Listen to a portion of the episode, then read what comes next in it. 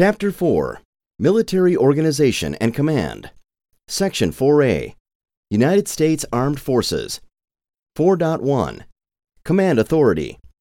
Since the birth of our nation, policies and directives have been made by civilians assigned to the military and to the executive and legislative branches of the government. Command authority is the established levels of responsibility for command, control, and communication throughout a chain of command.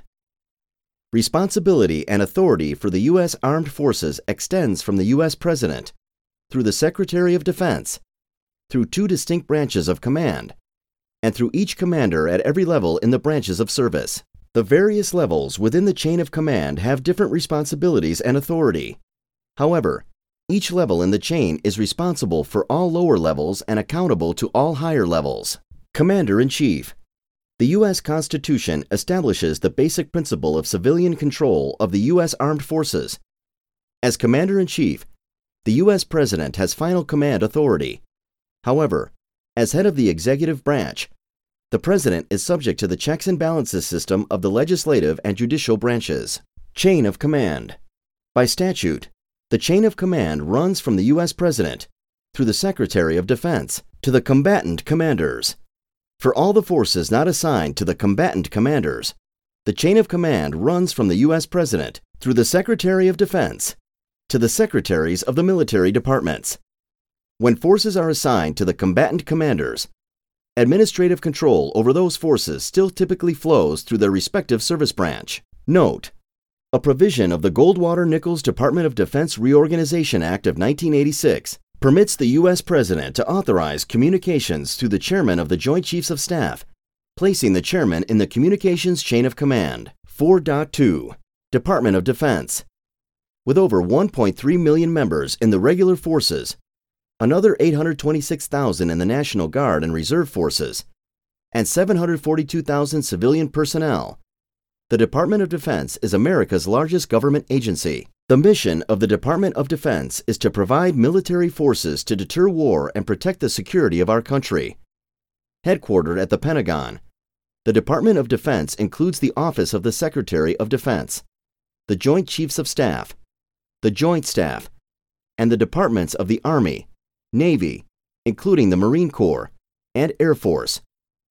Furthermore, the Department of Defense includes the Unified Combatant Commands and forces dedicated to combined commands, defense agencies, and field activities. As the civilian head of the Department of Defense, the Secretary of Defense reports directly to the U.S. President. Secretary of Defense The Secretary of Defense, SecDef, is appointed by the U.S. President with advice and consent of the Senate.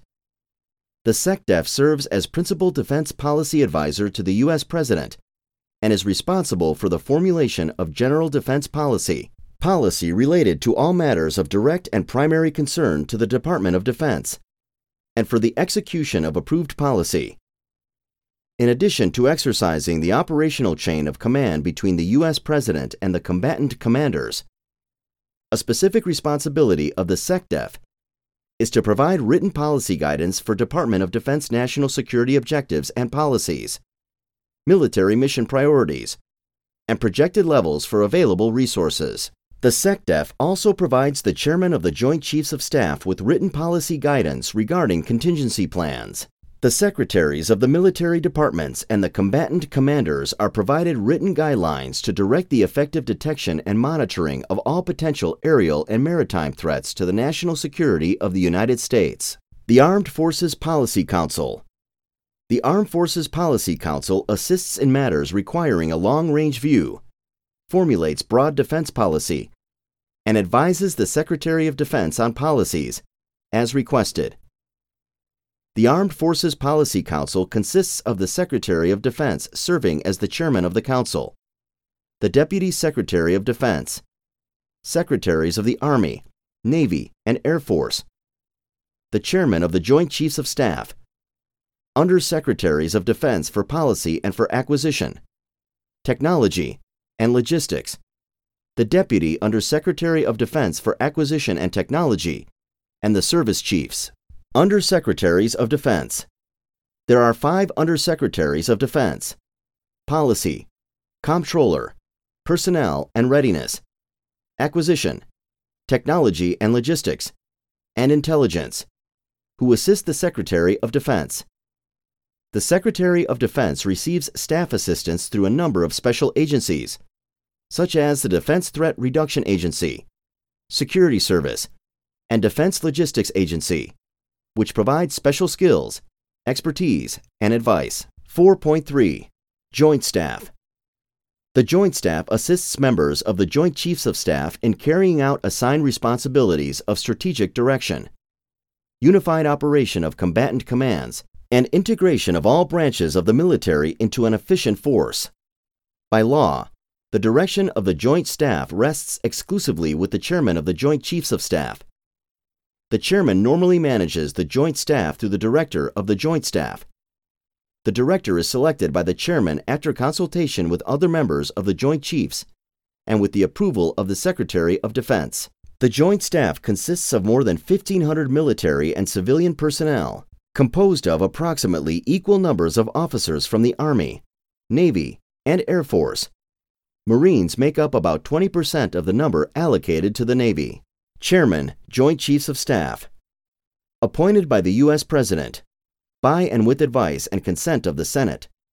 The Chairman of the Joint Chiefs of Staff, CJCS, holds the grade of General or Admiral.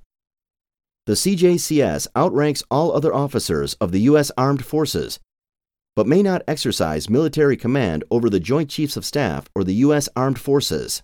The CJCS is the principal military advisor to the U.S. President, the National Security Council, and the Secretary of Defense. The Secretary of Defense may assign CJCS responsibility for overseeing the activities of the combatant commands. The CJCS presides over the Joint Chiefs of Staff and objectively furnishes recommendations and views of the Joint Chiefs to the U.S. President, National Security Council, or the Secretary of Defense. Vice Chairman Joint Chiefs of Staff. The Vice Chairman of the Joint Chiefs of Staff, VCJCS, appointed by the U.S. President, by and with advice and consent of the Senate, is a member of the Joint Chiefs of Staff. The VCJCS performs duties prescribed by the Chairman, with the approval of the Secretary of Defense. The VCJCS cannot be from the same branch of service as the Chairman, serves a tour of two years, and may be reappointed for two additional terms.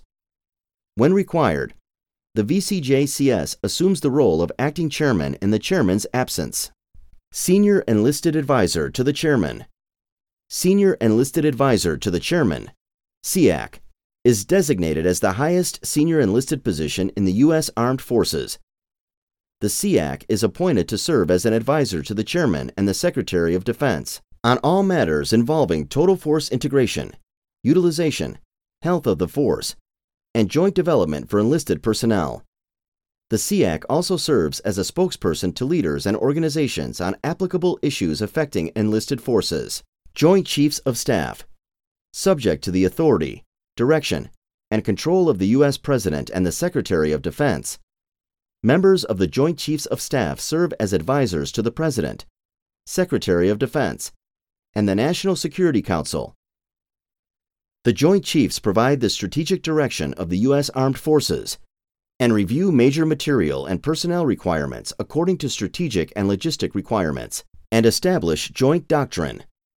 Members of the Joint Chiefs of Staff are also responsible for the assignment of logistic responsibilities to the military services, formulation of policies for joint training, and coordination of military education. Members of the Joint Chiefs of Staff are the Chairman, Vice Chairman, Chief of Staff of the U.S. Army, Chief of Naval Operations, Chief of Staff of the Air Force, Commandant of the Marine Corps, and Chief of the National Guard Bureau.